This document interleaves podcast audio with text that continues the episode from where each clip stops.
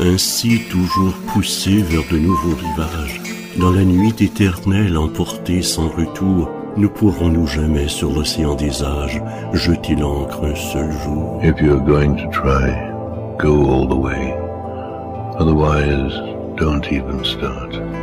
Je voudrais tant que tu sois là pour te dire ma solitude, pour te dire ma lassitude. J'irai par la forêt, j'irai par la montagne. Je ne puis demeurer loin de toi plus longtemps. À pas de brume, à pas de plume, un enfant marche sur la lune. Calliopium.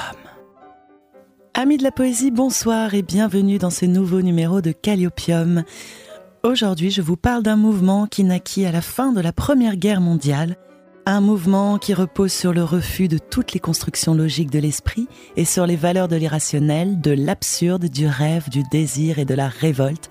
Vous aurez reconnu sans doute les préceptes du surréalisme.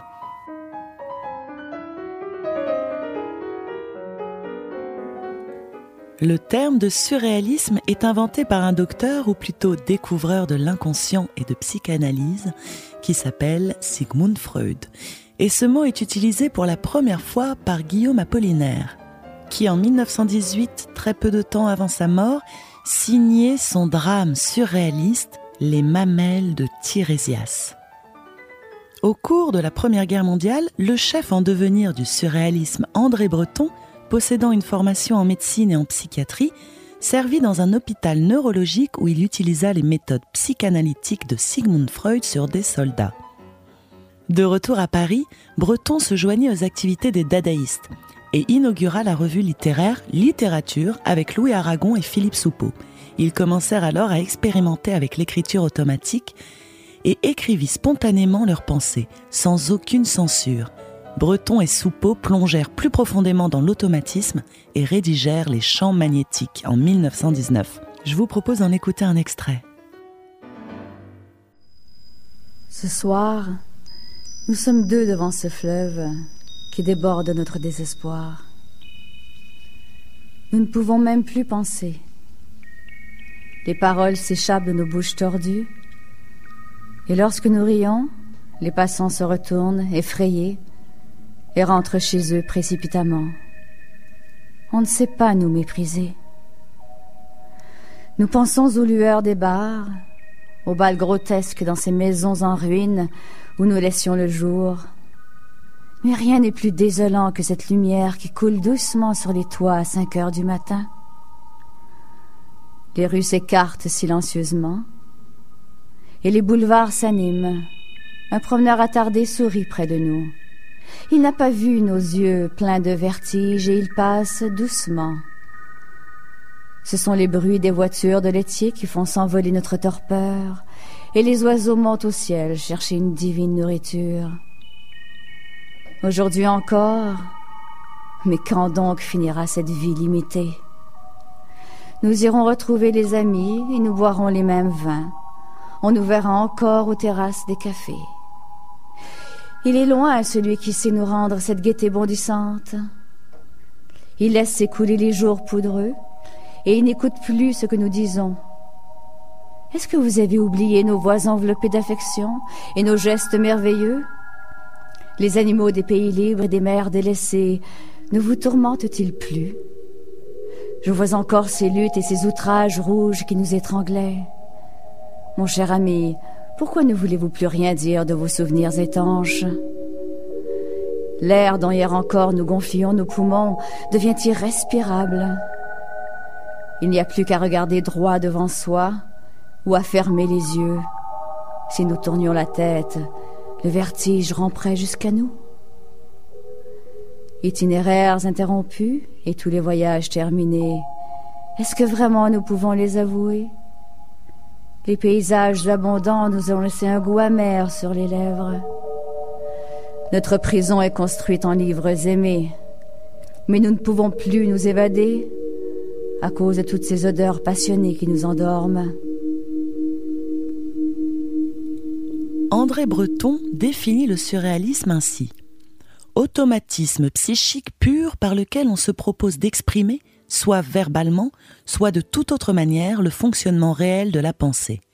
dictée de la pensée en l'absence de tout contrôle exercé par la raison, en dehors de toute préoccupation esthétique ou morale. Le mouvement surréaliste veut libérer l'homme des morales sociales qui le contraignent et des académismes qui l'empêchent d'agir et qui nuisent à sa force créatrice. Les écrivains surréalistes veulent s'affranchir de la contrainte du sens dans leur production littéraire, c'est ainsi qu'ils s'adonnaient à l'écriture automatique, au compte-rendu de rêves, à l'hypnose ou encore au jeu du cadavre exquis afin de permettre à l'inconscient de s'exprimer librement. Le cadavre exquis, ce jeu littéraire, a été inventé à Paris, au 54 rue du Château, dans une maison où vivaient Marcel Duhamel, Jacques Prévert et Yves Tanguy. Le principe du jeu est le suivant. Chaque participant écrit à tour de rôle une partie d'une phrase, dans l'ordre sujet, verbe, complément, sans savoir ce que le précédent a écrit. La première phrase qui résulta et qui donna le nom à ce jeu fut Le cadavre exquis boira le vin nouveau. Il n'était au départ qu'une activité ludique selon André Breton bien que par mesure de défense, parfois cette activité ait été dite par nous expérimentale, nous y cherchions avant tout le divertissement. Ce que nous avons pu y découvrir d'enrichissant sous le rapport de la connaissance n'est venu qu'ensuite. Les travaux de Freud sur la liberté d'association, l'analyse des rêves et l'inconscient furent de la plus haute importance pour les surréalistes afin de mettre au point des méthodes pour libérer l'imagination les surréalistes adoptèrent une idiosyncrasie tout en rejetant l'idée d'une folie sous-jacente ou de l'obscurité de l'esprit. L'idiosyncrasie, en voilà un mot savant. Ce terme définit le comportement particulier d'un individu face aux influences de divers agents extérieurs. Mais c'est un mot qui est le plus souvent utilisé dans les contextes de la médecine ou de la linguistique pour qualifier des comportements troublants, voire non souhaités. Salvador Dali, membre surréaliste et pendant longtemps considéré comme un idiosyncrasique, déclara Il n'y a qu'une seule différence entre le fou et moi, je ne suis pas fou.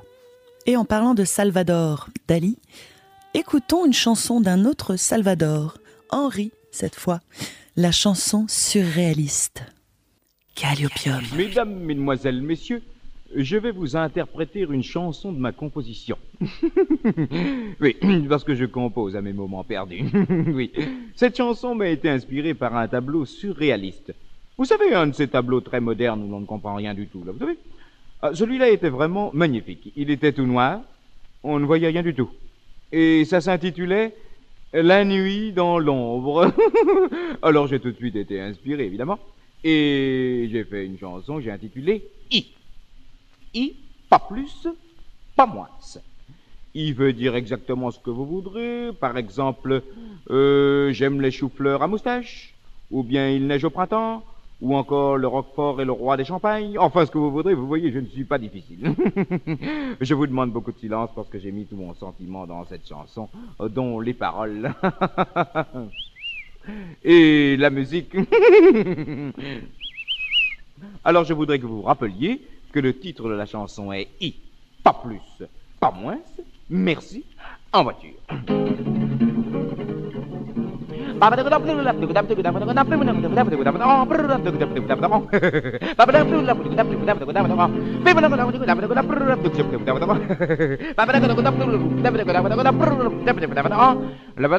Je me rappelle plus les paroles là. Ah bah oui. C'était si simple.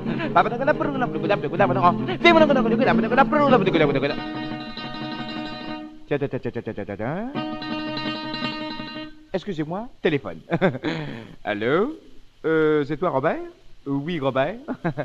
non, non, Robert. Euh, euh, oui, comment, Robert? Ah, bien. Bien, Robert. Au revoir, Robert. C'était Lucien.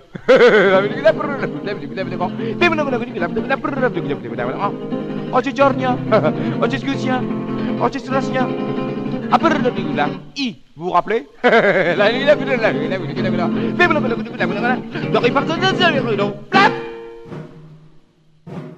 Vous êtes toujours sur Prune dans l'émission Calliopium et aujourd'hui nous nous penchons sur le mouvement des surréalistes. Un mouvement dans lequel de nombreux artistes se sont impliqués dès les années 1920. Alors on pense bien sûr à Louis Aragon, Philippe Soupeau et André Breton qui furent les fondateurs de ce mouvement, dans la continuité, je vous le disais, du mouvement dadaïste, euh, créé par Tristan Tzara en pleine Première Guerre mondiale dans une ambiance acariâtre. La grande boucherie s'approprie des milliers de combattants, laissant ainsi les familles en deuil et les cœurs meurtris. L'Europe n'a jamais été aussi sombre et déchirée. Et c'est dans ce contexte, en février 1916 à Zurich, qu'un ensemble de révolutionnaires s'emploie à faire tourner le vent. Le mouvement Dada était anti-bourgeois, anti-nationaliste et provocateur. Tout naturellement, les surréalistes continuèrent sur cette lancée subversive. Nous n'acceptons pas les lois de l'économie ou de l'échange, nous n'acceptons pas l'esclavage du travail et dans un domaine encore plus large, nous nous déclarons en insurrection contre l'histoire. Ces principes débouchent sur l'engagement politique. Certains écrivains surréalistes adhèrent temporairement au Parti communiste français. Aucun parti cependant ne répondait exactement aux aspirations des surréalistes. En 1930, pourtant, Louis Aragon acceptait de soumettre son activité littéraire à la discipline et au contrôle du Parti communiste. La guerre fit que Tristan Tzara, le fondateur du dadaïsme qui rejoint plus tard les surréalistes, avec son ami Paul Éluard, suivirent Louis Aragon dans cette voie. Condamnation de l'exploitation de l'homme par l'homme, ou du militarisme, de l'oppression coloniale, des prêtres pour leur œuvre qu'ils jugent obscurantiste, et bientôt du nazisme, volonté d'une révolution sociale et plus tard enfin dénonciation du totalitarisme de l'Union soviétique, tels sont les thèmes d'une lutte que, de la guerre du Maroc à la guerre d'Algérie, les surréalistes ont menée inlassablement. Ils ont tenté la synthèse du matérialisme historique et de l'occultisme, en se situant au carrefour de l'anarchisme et du marxisme, fermement opposés à tous les fascismes et aux religions. Après cette petite cascade d'isme, je vous propose une pause musicale avec deux artistes post-surréalistes pour leur part. Il s'agit de Brigitte Fontaine et Areski dans leur duo C'est normal.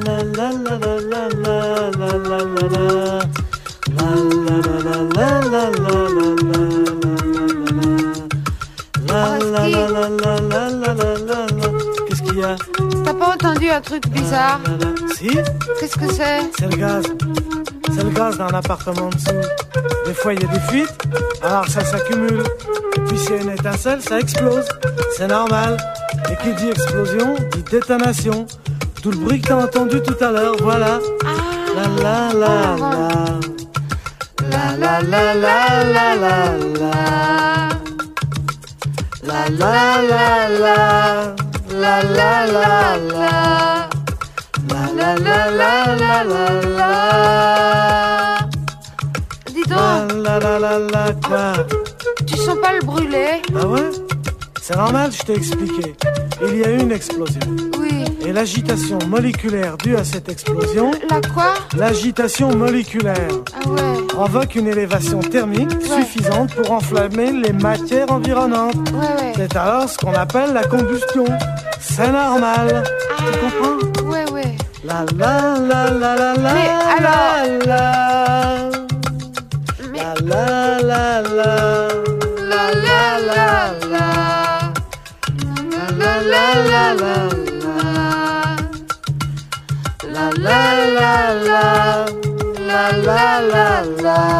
Qu'est-ce que tu voulais? La la la la la Non, je voulais la. savoir.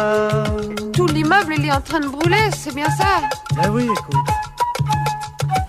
Les matières qui ont servi à la construction de cet immeuble sont très fragiles. Tu comprends Oui. C'est normal parce que de toute façon, il n'y a que des familles d'ouvriers et des étrangers et quelques improductifs. Ouais. Alors le feu s'empare très facilement des matières. Ouais. Ça se propage. Nous sommes donc en présence d'un incendie. C'est incendie. normal. Ouais, ouais, ouais. Ouais. La la la la la la la la. La la la la. La la la la. La la la la la la la. La la la la. Arrêtez. La la. Qu'est-ce qu'il y a encore? Tu sens pas comme si on commençait à tomber là, un peu? Écoute. Oui. Essaie de comprendre, c'est très simple. Oui. Tu te souviens la combustion Ouais. La destruction de l'immeuble par les flammes Oui. Bon, ça veut dire qu'en dessous, les murs et les étages ont disparu et que nous ne sommes plus soutenus par rien. Ouais. Or, une chose qui n'est plus soutenue par rien tombe. c'est ce qu'on appelle la pesanteur, c'est normal. La la la la la la la la la. La la la la la la la. Mais alors, La la. oui, c'est tout à fait normal. C'est l'attraction terrestre. La D'accord. la la la la. La la la la. La la la la la la la. Ah, La la la la la Excuse-moi. la la la quoi quoi Pardon, mais je pense à un truc. Ouais. On va pas mourir dans une minute. Brigitte, tu es fatigante. Pardon. Non, mais on est en train de tomber. Oui, Or, tout corps tombe à une vitesse définie. oui. Et en arrivant au sol, il subit une décélération violente qui amène la rupture de ses différents composants. Par exemple, les membres se séparent du tronc, le cerveau jaillit hors de la boîte crânienne, etc. Ouais. Dans ces conditions de déconnexion, il est évident que le phénomène de la vie ne peut pas se maintenir, c'est normal. Tu comprends? C'est normal, vous êtes toujours sur Calliopium, l'émission poétique et musicale de Prune. Et aujourd'hui, ce sont les surréalistes à l'honneur sur Calliopium. Le mouvement surréaliste, qui connut son apogée dans l'entre-deux-guerres. Son organe principal, la Révolution surréaliste, fondée en 1924, fut dirigée par Pierre Naville et par Benjamin Perret. Et en 1930, la revue devient le surréalisme au service de la Révolution, traduisant l'orientation politique du mouvement, qui avait adhéré, souvenez-vous, au Parti communiste. Et à partir de 1936, les célèbres expositions internationales de surréalisme rythmèrent régulièrement son évolution. Et l'engagement politique du mouvement, comme la personnalité d'André Breton, furent la cause d'un certain nombre de brouilles et de départs. Et oui, des embrouilles inévitables qu'on note très souvent dans tout mouvement regroupant si grand nombre d'artistes au caractère si fort. Vous imaginez, elles ne devaient pas être tristes les réunions des surréalistes entre André Breton, Louis Aragon, Philippe Soupeau, René Char, Francis Ponche, Jacques Prévert, Marcel Duhamel, pour ne citer que chez les poètes euh, écrivains. Euh, Jean Harpe et Man Ray, André Masson, Juan Miro, euh, pour les plasticiens, rejoint assez vite par l'américain Yves Tanguy, le belge René Magritte, le suisse Alberto Giacometti, et parmi les artistes contemporains admirés par les surréalistes, figuraient Chirico, Marcel Duchamp, Francis Picabia, Pablo Picasso, bien qu'aucun d'eux ne fût jamais officiellement membre du groupe surréaliste. Et vous allez me dire, c'est parfait tout ça, mais ils sont où les musiciens là-dedans? Afin de mieux comprendre, écoutons cette interview de Salvador Dali qui parle justement du rôle de la musique dans l'art. Bon, ce n'est que son point de vue. Faites-moi un peu d'éloge au début, comme vous avez fait l'autre fois, le scientifique. Oui, mais c'est c'est pas d'éloge, d'ailleurs, c'est ce que je pense. non, Non, non, pas vous ne voulez pas nous, nous parler d'un... De la musique. je- Ah, de la musique, si vous voulez, oui, parce que vous ne l'aimez pas. Non, non, mais non, parce que quand même, ces derniers jours, comme que je suis un être paradoxal, j'ai fait de grands éloges, et c'est vrai, de, je crois, le plus grand virtuose, à mon point de vue, beaucoup plus grand que Pablo Casals, que c'est euh, le grand violoncelliste et aussi directeur d'orchestre, mais surtout violoncelliste soviétique Rostropovitch. Et alors là, vraiment, je trouve que les virtuoses peuvent arriver à atteindre au sublime. Par contre, comme je vous dit, la, la musique, en tant que moyen d'expression, c'est un des plus pauvres, parce qu'en musique, vous vous n'êtes même pas capable de dire en musique, soyez gentil, descendez de chez le concierge et apportez-moi le chapeau que j'ai oublié sur une... C'est-à-dire alors on ne peut rien exprimer C'est du un des point de vue plus- concret. C'est un des plus riches et un des moins précis. Non, non, non, riche, non, parce que c'est, ça joue plutôt dans le domaine des émotions, Oui. qui est le plus pauvre de tous. Oui, si vous voulez. Et nous, enfin, je ne sais pas si vous, mais moi, étant séduit uniquement par l'intelligence humaine, alors là, la musique, vraiment, les gens que, pour dire des choses, il faut qu'ils commencent à trembler, ou danser, ou émettre des bruits, euh, ou des sons les plus harmonieux qu'on puisse le trouver, c'est vraiment un, un véritable désastre. Et d'ailleurs, vous n'avez jamais vu un musicien qui soit d'ailleurs moyennement intelligent. Ça, je n'ai pas connu Ah, Beethoven. moi, je les ai connus presque tous, et vraiment, c'est, Ils sont charmants, ils pleurent, ils font tout ça, mais pas du tout au point de vue de l'intelligence. Calliopium. Il y a bien un compositeur musicien qui mettait tous les surréalistes d'accord. Il s'agit d'Éric Satie. D'ailleurs, André Breton écrivit un manuscrit à son sujet en 1955, dans lequel on peut lire Satie a bien voulu dire que le piano, comme l'argent, n'est agréable qu'à celui qui en touche. Voilà qui me met à l'aise, moi, brouillé de naissance avec la musique instrumentale. Je regrette d'autant plus d'avoir compris trop tard, après sa mort, l'être de haute exception qu'il fut, et qu'un rideau d'épines, sa malice, me voilait. Écoutons donc un morceau d'Eric Satie, un des rares morceaux chantés. Il s'agit du morceau Tendrement, une valse chantée.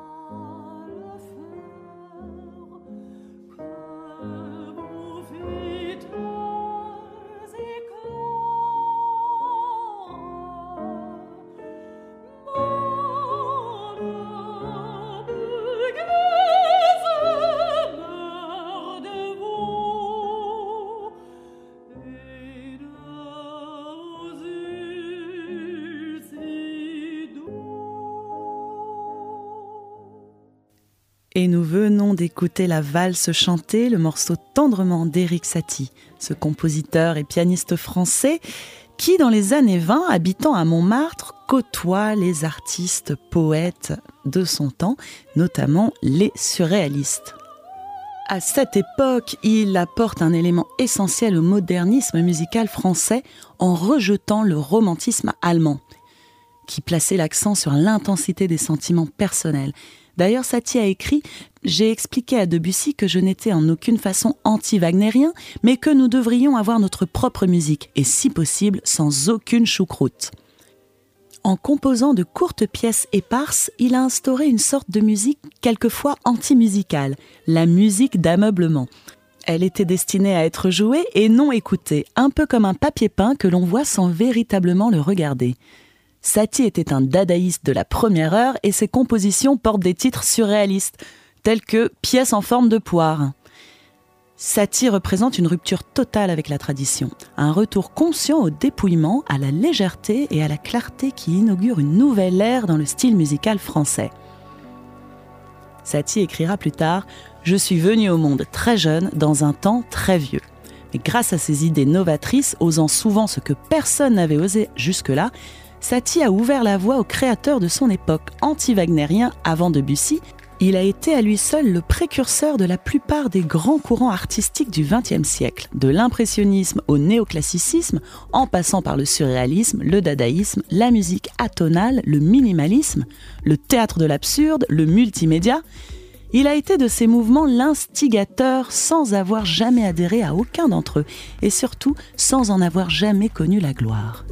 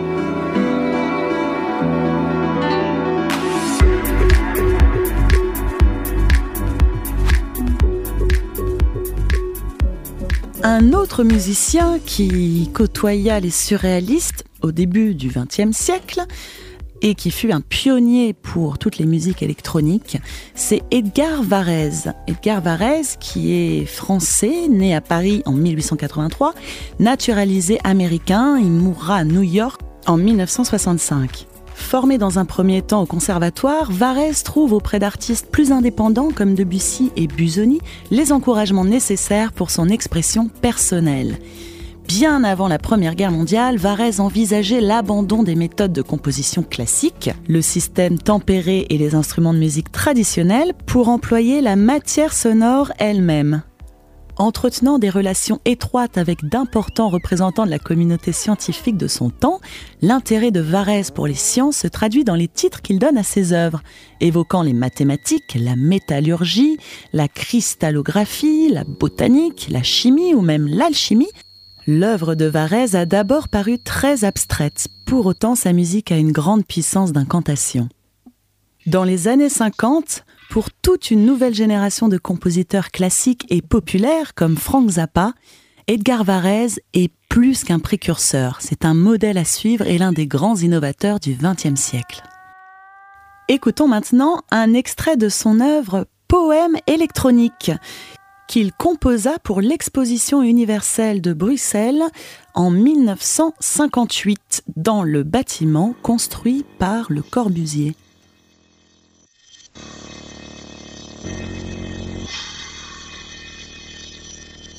Ah.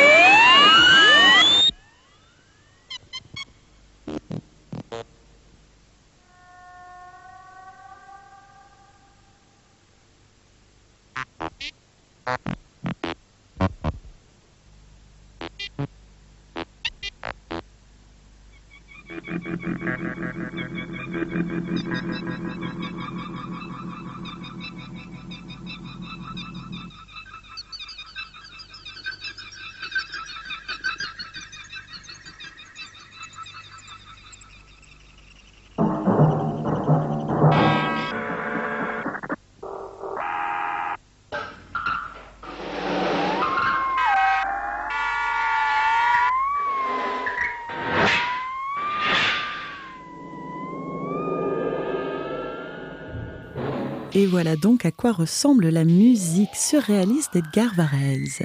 Vous êtes toujours sur Calliopium et aujourd'hui nous parlons des surréalistes. Restons encore un moment dans la musique expérimentale avec un autre compositeur, ingénieur, euh, écrivain, théoricien français, Pierre Schaeffer. Il est le créateur de la musique concrète. C'est un genre qui se facilite par l'invention du magnétophone et de la bande magnétique. On peut enregistrer les sons, les mélodies, on peut couper les bandes, les recoller pour faire un mixage. Il n'est pas forcément nécessaire d'utiliser les instruments traditionnels, mais plutôt la voix du monde, de la vie, réelle et concrète, comme la nature, les inventions d'hommes ou bien le silence.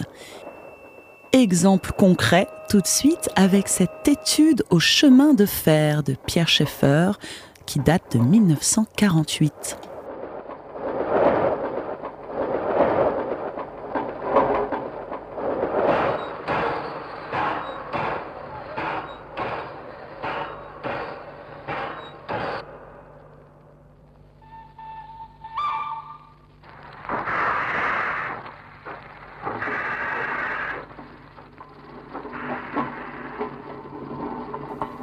Ces précurseurs de la musique expérimentale et électronique inspirèrent nombreux musiciens, comme par exemple le groupe anglais de musique industrielle Coil, créé dans les années 80.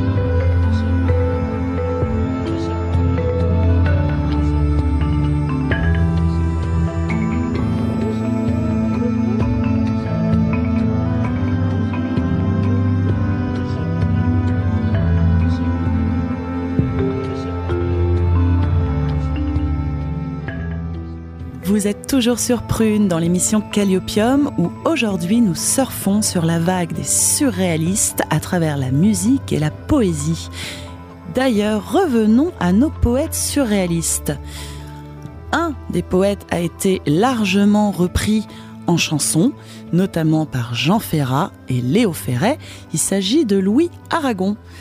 Louis Aragon, un écrivain, romancier, poète français, Né en 1897, après avoir participé au mouvement Dada, il devient l'un des principaux créateurs du mouvement surréaliste, avec André Breton et Paul Éluard, entre autres. C'est aussi à ce moment qu'il rejoint le Parti communiste, même si quelques années plus tard, il s'éloignera du soutien porté à l'URSS à la suite de la révélation des crimes du stalinisme. Sa poésie est inspirée par l'amour qu'il voue à son épouse, Elsa Triolet, elle-même écrivain importante du début du XXe siècle, Aragon portera toute sa vie la blessure de n'avoir pas été reconnu par son père, Louis Andrieux, sa mère le faisant passer pour son parrain. Aragon, c'est aussi le poète de la résistance au nazisme, au même titre que Robert Desnos, Paul Éluard, Jean Prévost ou Jean-Pierre Ronet. C'est à la mort d'Elsa Triolet en 1970 qu'Aragon affiche son homosexualité. Roger Nimier disait à ce propos C'est le seul homme capable d'assister à une réunion du comité central du Parti communiste en smoking rose. Louis Aragon meurt le 24 décembre 1982. Il est inhumé dans le parc du Moulin de Villeneuve aux côtés d'Elsa Triolet.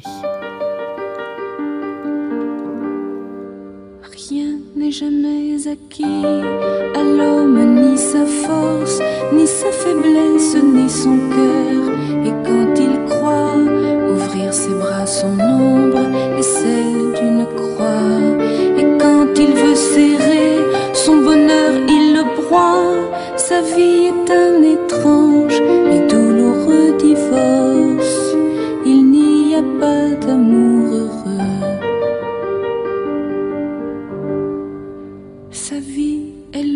ressemble à ces soldats sans armes qu'on avait habillés pour un autre destin. À quoi peut leur servir de se lever matin? Eux qu'on retrouve au soir, désarmés, incertains. Dites ces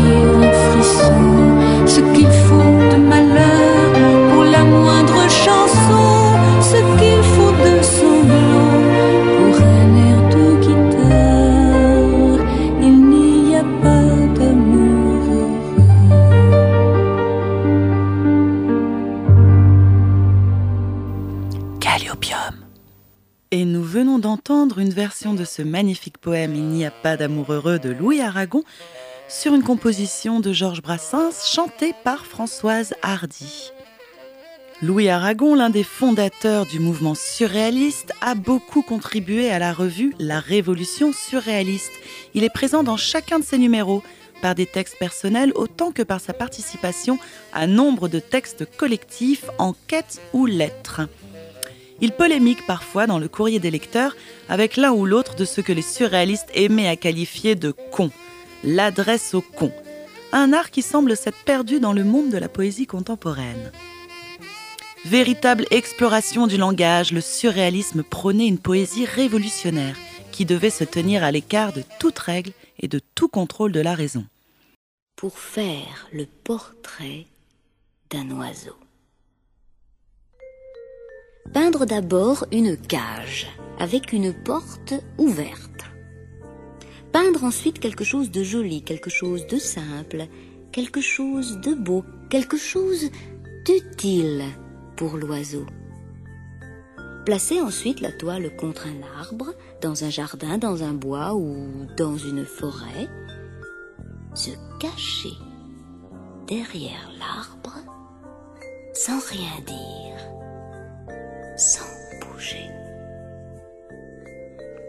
Parfois l'oiseau arrive vite, mais il peut aussi bien mettre de longues années avant de se décider. Ne pas se décourager, attendre, attendre s'il le faut pendant des années. La vitesse ou la lenteur de l'arrivée de l'oiseau n'ayant aucun rapport avec la réussite du tableau. Quand l'oiseau arrive, s'il arrive, observez le plus profond silence. Attendre que l'oiseau entre dans la cage et quand il est entré, fermez doucement la porte avec le pinceau, puis effacez un à un tous les barreaux en ayant soin de ne toucher aucune des plumes de l'oiseau. Faire ensuite le portrait de l'arbre, en choisissant la plus belle de ses branches pour l'oiseau. Peindre aussi le vert feuillage et la fraîcheur du vent, la poussière du soleil et le bruit des bêtes de l'herbe dans la chaleur de l'été. Et puis attendre que l'oiseau se décide à chanter. Si l'oiseau ne chante pas, ah, c'est mauvais signe. Signe que le tableau est mauvais. Mais s'il chante, c'est bon signe. Signe que vous pouvez saigner. Alors, vous arrachez tout doucement une des plumes de l'oiseau et vous écrivez votre nom dans un coin du tableau. Et nous venons d'entendre un poème de Jacques Prévert pour faire le portrait d'un oiseau. Jacques Prévert, qui fut l'un des membres fondateurs du mouvement surréaliste aux côtés d'André Breton, Philippe Soupeau, Louis Aragon, Antonin Artaud et d'autres encore. Mais en 1928, suite à un désaccord avec André Breton qui avait une attitude autoritaire, Jacques Prévert se retire du groupe. Jacques Prévert utilise des images simples et tendres telles l'enfance, l'amour et les animaux pour illustrer son opposition aux oppressions et à l'hypocrisie humaine. Nous reviendrons sur cet immense poète qu'est Jacques Prévert lors d'une prochaine émission Calliopium que nous lui consacrerons. Écoutons maintenant un morceau complètement surréaliste de Jacques Higelin, une chanson frôlant l'absurde intitulée Tiens, j'ai dit tiens. Oh, ça, c'est la sirène avant des, des époques, là, je sais plus quoi. Hum, Là, c'est. C'est. C'est. C'est. C'est. C'est. Tiens, j'ai dit tiens. Tiens, j'ai dit tiens. J'ai dit tiens. Tiens, j'ai dit tiens. Tiens, j'ai dit tiens. Tiens, j'ai dit tiens. J'ai dit tiens. Tiens, j'ai dit tiens. Tiens. J'ai dit tiens. Tiens, j'ai dit tiens. J'ai dit tiens. Tiens, j'ai dit tiens. Tiens, j'ai dit tiens. Tiens, j'ai dit tiens. La grande rue du village. Tiens, j'ai dit tiens. La pluie glisse sur tes joues. J'ai dit tiens, tiens, j'ai dit tiens. Tiens, j'ai dit tiens. Tiens, j'ai dit tiens. J'ai dit tiens, tiens, j'ai dit tiens. Je voudrais savoir pourquoi. J'ai dit tiens. Tiens, j'ai dit tiens. J'ai dit tiens, tiens, j'ai dit tiens.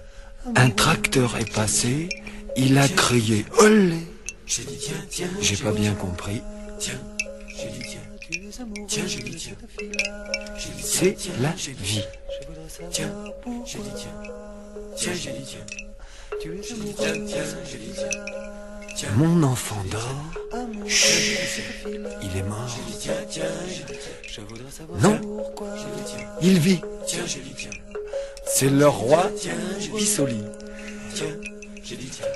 pompiers, pompiers, j'ai des pompiers dans mon zizi. Pompiers, pompiers, j'ai des pompiers dans mon zizi. Pompiers, pompiers, j'ai des pompiers dans mon zizi. Tiens, tiens. Julie, tiens, tiens. Quand tu poses ta tête, ta tête lourde tête, sur mon genou, je deviens fou. Si je deviens fou, faut m'enfermer. Ça coûte des sous à la société. Madame, dis-moi bonjour. Pour moi, tu es l'amour. Tu rentres dans ma vie comme ça tous les lundis. Les chevaux, les veaux, les lions sont pas malins. Mais toi, gourgandine,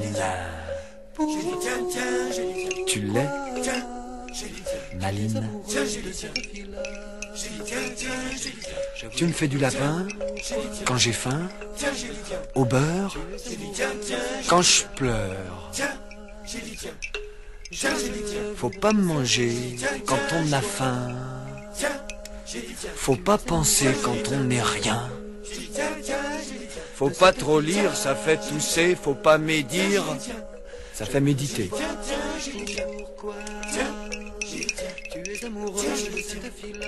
Je suis con, j'aime ça, c'est bon d'être con. Je vois rien, je dis rien, je fais rien, je fais le con. Je dis oui, je dis non, je dis quoi? Je sais pas. Je ne discute pas. Je ne compte pas. Je dis bonjour quand on me dit bonjour.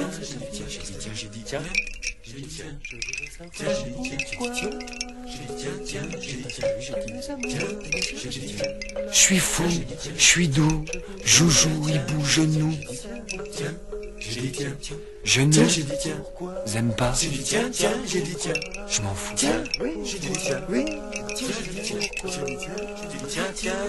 Pas toi Je ne aime pas. Je m'en fous. Pas toi Vous êtes toujours sur Prune 92 FM dans l'émission Calliopium. Et aujourd'hui, nous faisons un petit tour d'introduction dans le mouvement des surréalistes. Et oui, il y aurait encore tant de choses à dire et tant de poètes dont nous pourrions parler. Nous en avons évoqué quelques-uns et lors de prochaines émissions Calliopium, nous pourrons nous pencher sur certains d'entre eux un petit peu plus en profondeur. Pour les surréalistes, l'acte poétique était vécu comme une prise de position sociale, politique et philosophique et constituait l'une des trois branches de la trinité surréaliste liberté, amour, poésie. Au cours des années 30, le mouvement surréaliste se répandit assez rapidement et l'on vit naître des groupes surréalistes en Tchécoslovaquie, en Belgique, en Italie, en Grande-Bretagne, au Japon, puis en Amérique lors de la Seconde Guerre mondiale, où la plupart des artistes s'exilèrent, faisant de New York la seconde ville surréaliste après Paris. L'esprit de révolte et l'aspiration à la liberté animent fortement les membres du mouvement surréaliste. Ils agissent dans la provocation et recherchent le scandale. Par exemple, lors de la mort d'Anatole France, les surréalistes publient une plaquette intitulée Un cadavre, avec des textes injurieux comme celui d'Aragon Avez-vous déjà giflé un mort? Et bien sûr, cette publication fait scandale. D'autre part, les surréalistes sont en quête d'un idéal. Ils veulent atteindre le point suprême, c'est-à-dire réussir à réunir les opposés, trouver le point où tout se concilie et s'harmonise. Passé, présent, avenir, bas, haut, bien, mal, folie, raison, rêve, réalité. L'objectif est d'atteindre une surréalité, qui n'est pas un état au-dessus de la réalité, mais qui est la réalité englobant le rêve. Surréalisme s'appuie donc largement sur la psychanalyse et les travaux de Freud avec le souci d'exploiter les rêves et la folie dans une démarche de quête de l'inconscient. Si pour beaucoup d'historiens de l'art, le mouvement surréaliste disparaît avec la mort d'André Breton à la fin des années 60, Les préceptes des surréalistes, leurs techniques vont pourtant perdurer. On retrouvera notamment dans le mouvement Beat Generation une forte influence du surréalisme. Et aujourd'hui encore, avec nos artistes contemporains, on peut se demander jusqu'à quel point le surréalisme les a influencés. Un petit exemple avec ce morceau de Philippe Catherine, le barbecue de l'Élysée. On était des milliers au barbecue de l'Élysée, tous de blanc vêtus, toutes en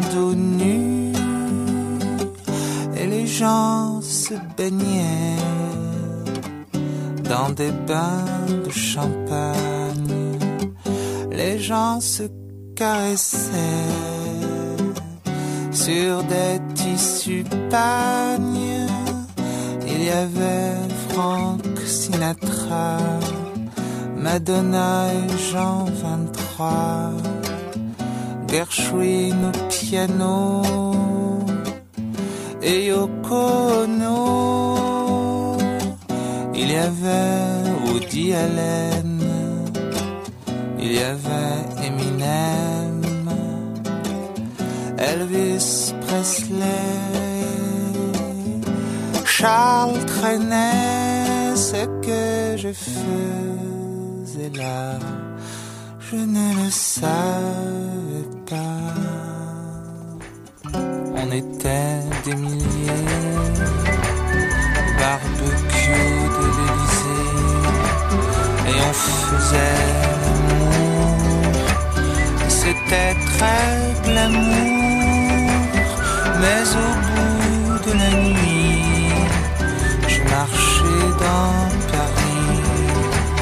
J'ai rencontré un gars j'ai raconté tout ça.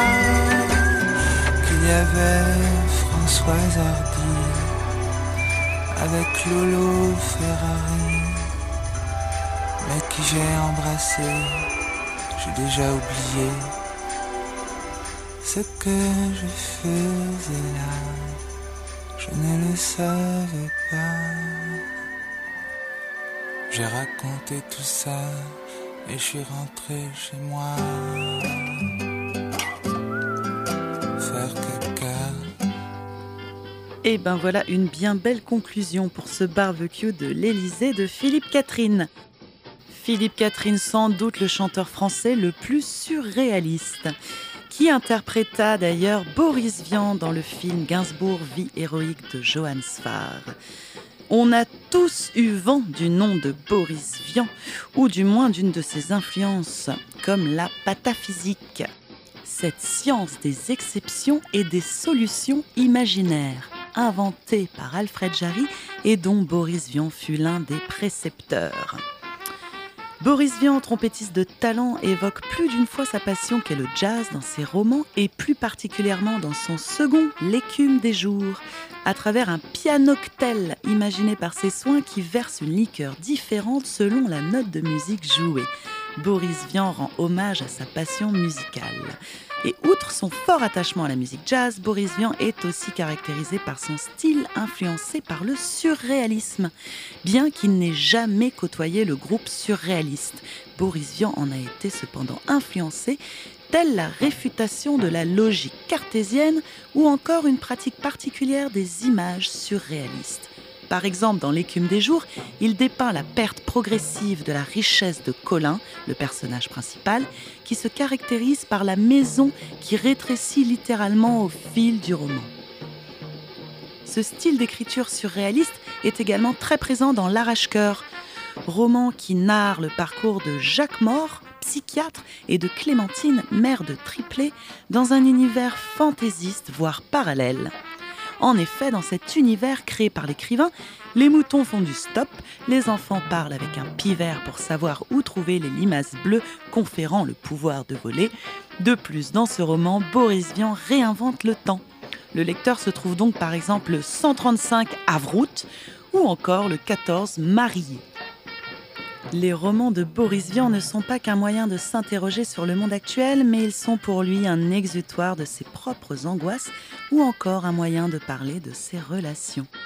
Écoutons maintenant l'une de ses chansons intitulée La complainte d'Alphonse, interprétée avec Philippe Clé, une chanson grivoise narrant les malheurs de ce pauvre Alphonse.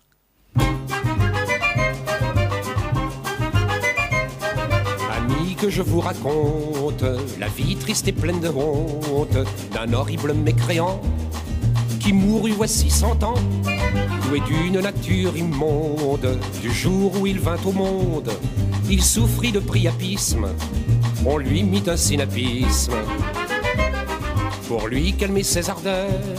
Mais ce fut peine perdue, et poussé par la douleur, sous le flot de ses humeurs, il noya dans le quart d'heure la médecine incongrue. Quand il eut cinq ans à peine, une culotte de chêne fut d'un bois insuffisant à lui rabattre le gland. On essaya bien les choses, depuis des bains d'eau de rose jusqu'à du piment moulu qui lui violaçait le cul.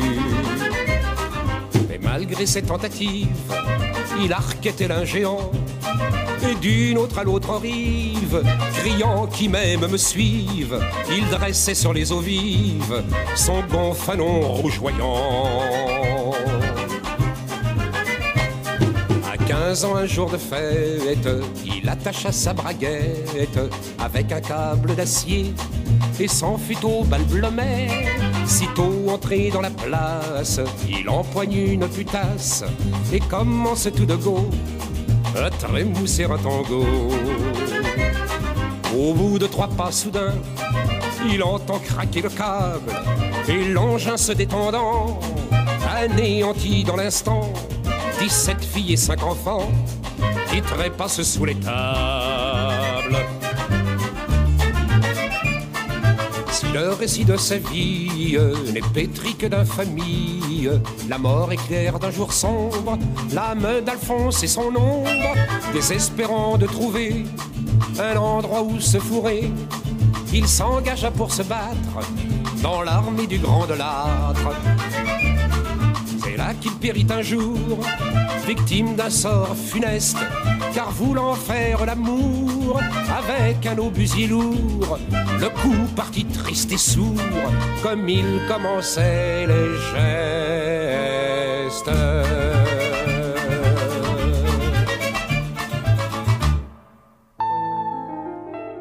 Nous reviendrons bien sûr sur ce grand artiste qu'est Boris Vian lors d'une prochaine émission Calliopium, tant il y aurait de choses à dire. Et notre émission touche à sa fin. Euh, merci à tous de l'avoir suivi. Je tiens à remercier tous ceux qui m'encouragent et me soutiennent depuis le début de la création de cette émission. Euh, vous pouvez m'envoyer vos poèmes, vos critiques, vos suggestions à calliopium.gmail.com ou sur la page Facebook de l'émission ou encore via le site prune.net. Et pour clore cette émission spéciale sur réalisme, on se quitte avec un poème d'Antonin Artaud que je vais lire sur une musique du groupe allemand Popol Vuh, le morceau Kiri.